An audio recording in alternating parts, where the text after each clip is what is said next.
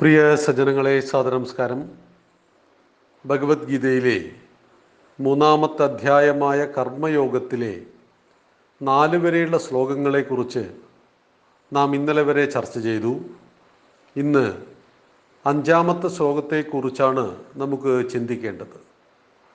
ഭഗവാന്റെ ഉപദേശങ്ങളെ തുടരുകയാണ്.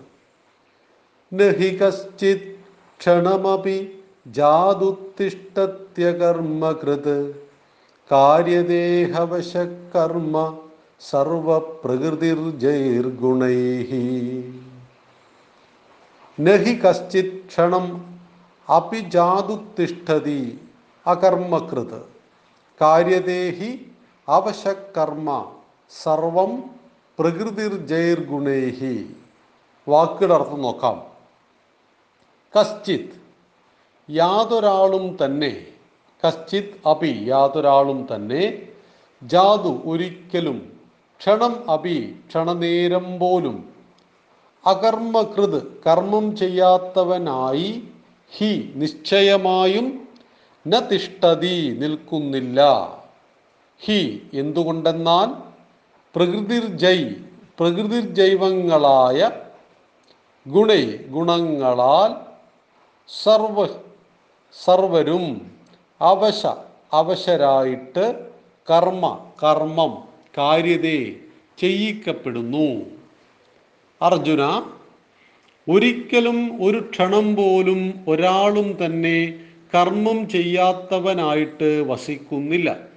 എന്തുകൊണ്ടെന്നാൽ എല്ലാവരും തന്നെ പ്രകൃതിയിലെ ഗുണങ്ങളാൽ അവശരായിട്ട് കർമ്മം ചെയ്യിക്കപ്പെടുന്നു. ഇവിടെ ഭഗവാൻ ഉപദേശിക്കുകയാണ് ഒരു മനുഷ്യനും ഒരു നിമിഷം പോലും കർമ്മം ചെയ്യാതിരിക്കുന്നില്ല. കാരണം പ്രകൃതിയിലെ അവരുടെ ഗുണങ്ങൾക്കനുസരിച്ച് അവശരായിട്ട് അതിനർത്ഥം വിധേയരായിട്ട് കർമ്മം ചെയ്തുകൊണ്ടേയിരിക്കുന്നു. എന്താണ് കർമ്മം? നമുക്ക് രണ്ട് തരം ശരീരങ്ങളുണ്ട്. ഒന്ന് സ്ഥൂല ശരീരവും ഒന്ന് സൂക്ഷ്മ ശരീരവും. സ്ഥൂല ശരീരം എന്ന് പറയുന്നത് ബാഹ്യമായി കാണുന്ന കൈ കണ്ണ് കാൽ മൂക്ക് നാക്ക് ഹൃദയം ആമാശയം വൃക്ക ഇതെല്ലാം സ്ഥൂല ശരീരമാണ്. സൂക്ഷ്മ ശരീരം മനസ്സ് ബുദ്ധി ആത്മാവാണ്. ഈ സ്ഥൂല ശരീരവും സൂക്ഷ്മ ശരീരവും കൂടുന്നതാണ് ഓരോ മനുഷ്യനും അഥവാ ഓരോ ജീവജാലവും. ഈ ജീവജാലങ്ങളിൽ നിന്നും മനുഷ്യനെ വേർതിരിക്കുന്നത് അവന്റെ ബുദ്ധി വിശേഷേണ ബുദ്ധിയാണ്. വിശേഷ ബുദ്ധിയോടൊത്തവനാണ് മനുഷ്യൻ എന്നതുകൊണ്ടാണ്. അതുകൊണ്ട് തന്നെ ഈ ശാസ്ത്ര ഉപദേശങ്ങളെല്ലാം തന്നെ മനുഷ്യന് ബാധകമായതാണ്. മറ്റു മൃഗങ്ങൾക്ക് ഇത്തരം ശാസ്ത്രങ്ങളെ നമ്മൾ കാണുന്നില്ല. എന്തുകൊണ്ടെന്നാൽ അവ ഒന്നും തന്നെ പ്രകൃതിയുടെ നിയമങ്ങളെ ലംഘിക്കുന്നില്ല. അതനുസരിച്ച് മാത്രം ജീവിക്കുന്നു. ഒരു പശു പുല്ല് തിന്നുമ്പോൾ ഒരിക്കലും വേരോടുകൂടി പുല്ലിനെ പിഴുതെടുക്കുന്നില്ല. വിശന്ന് ചാകാറായ ചാകാറാകാൻ പോലും പശുവിന് ഒരു കോഴി ബിരിയാണിയോ ബീഫ് ബിരിയാണിയോ തിന്നുവാൻ സാധ്യമല്ല. മാംസാഹാരം പശുവിനെ കൊണ്ട് കഴിക്കുവാൻ സാധ്യമല്ല. ഞാൻ സാധാരണ പശുവിന്റെ കാര്യമാണ് ഉദ്ദേശിച്ചത്. ഇപ്പം പന്നിയിൽ നിന്നും പശുവിൽ നിന്നും മിശ്രിതമായിട്ട് പശു എന്ന് പറയുന്ന ഒരു ജീവിയൊക്കെ ഉൽപ്പാദിപ്പിക്കുന്നുണ്ട്. അതിനെയല്ല ഉദ്ദേശിക്കുന്നത്. അപ്പോൾ മരണം മുന്നിൽ കണ്ടാൽ പോലും പട്ടിണി കിടന്ന് ചാകാൻ പോകുന്ന അവസ്ഥയിൽ പോലും പ്രകൃതിക്ക് അനുസൃതമല്ലാത്ത ഭക്ഷണം കഴിക്കുവാൻ ഒരു പശുവിന്റെ പ്രകൃതിയിൽ മാംസാഹാരം ഭക്ഷിക്കുന്നത് പതിവില്ല. പശുവിന് മാംസം ദഹിക്കുകയുമില്ല. ആയതിനാൽ അതിന് കഴിക്കാൻ സാധ്യമല്ല ഇതുപോലെ തന്നെ ഒരു സിംഹത്തിന് പുല്ല് തിന്നുവാനും സാധ്യമല്ല.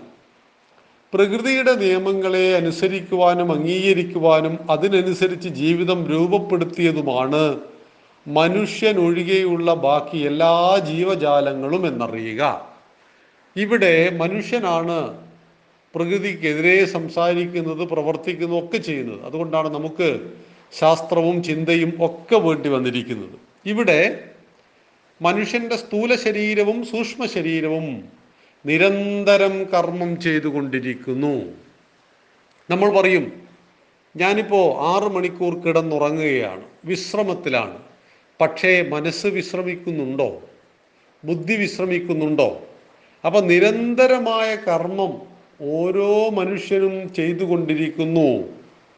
ക്ഷണനേരം പോലും കർമ്മം ചെയ്യാത്തവരായിട്ട് ആരുമില്ല. എന്തുകൊണ്ടെന്നാൽ നമ്മുടെ പ്രകൃതി അങ്ങനെയാണ്. എന്താ പ്രകൃതി എന്ന ഭാവം കൊണ്ട് ഉദ്ദേശിക്കുന്നത്? നമ്മൾ പൊതുവെ ഉപയോഗിക്കുന്ന ഒരു പദമാണ്. അവന്റെ പ്രകൃതി അങ്ങനെയാണ് അവളുടെ പ്രകൃതി ഇങ്ങനെയാണ് എന്നൊക്കെ. പ്രകൃതി എന്നതുകൊണ്ട് ഉദ്ദേശിക്കുന്നത് നാം നേടിയ ജന്മസംസ്കാരമാണ്. ആ ജന്മസംസ്കാരത്തിന്റെ അടിസ്ഥാനത്തിലാണ് നമ്മുടെ പ്രകൃതി നിശ്ചയിക്കപ്പെടുന്നത് എന്നറിയുക.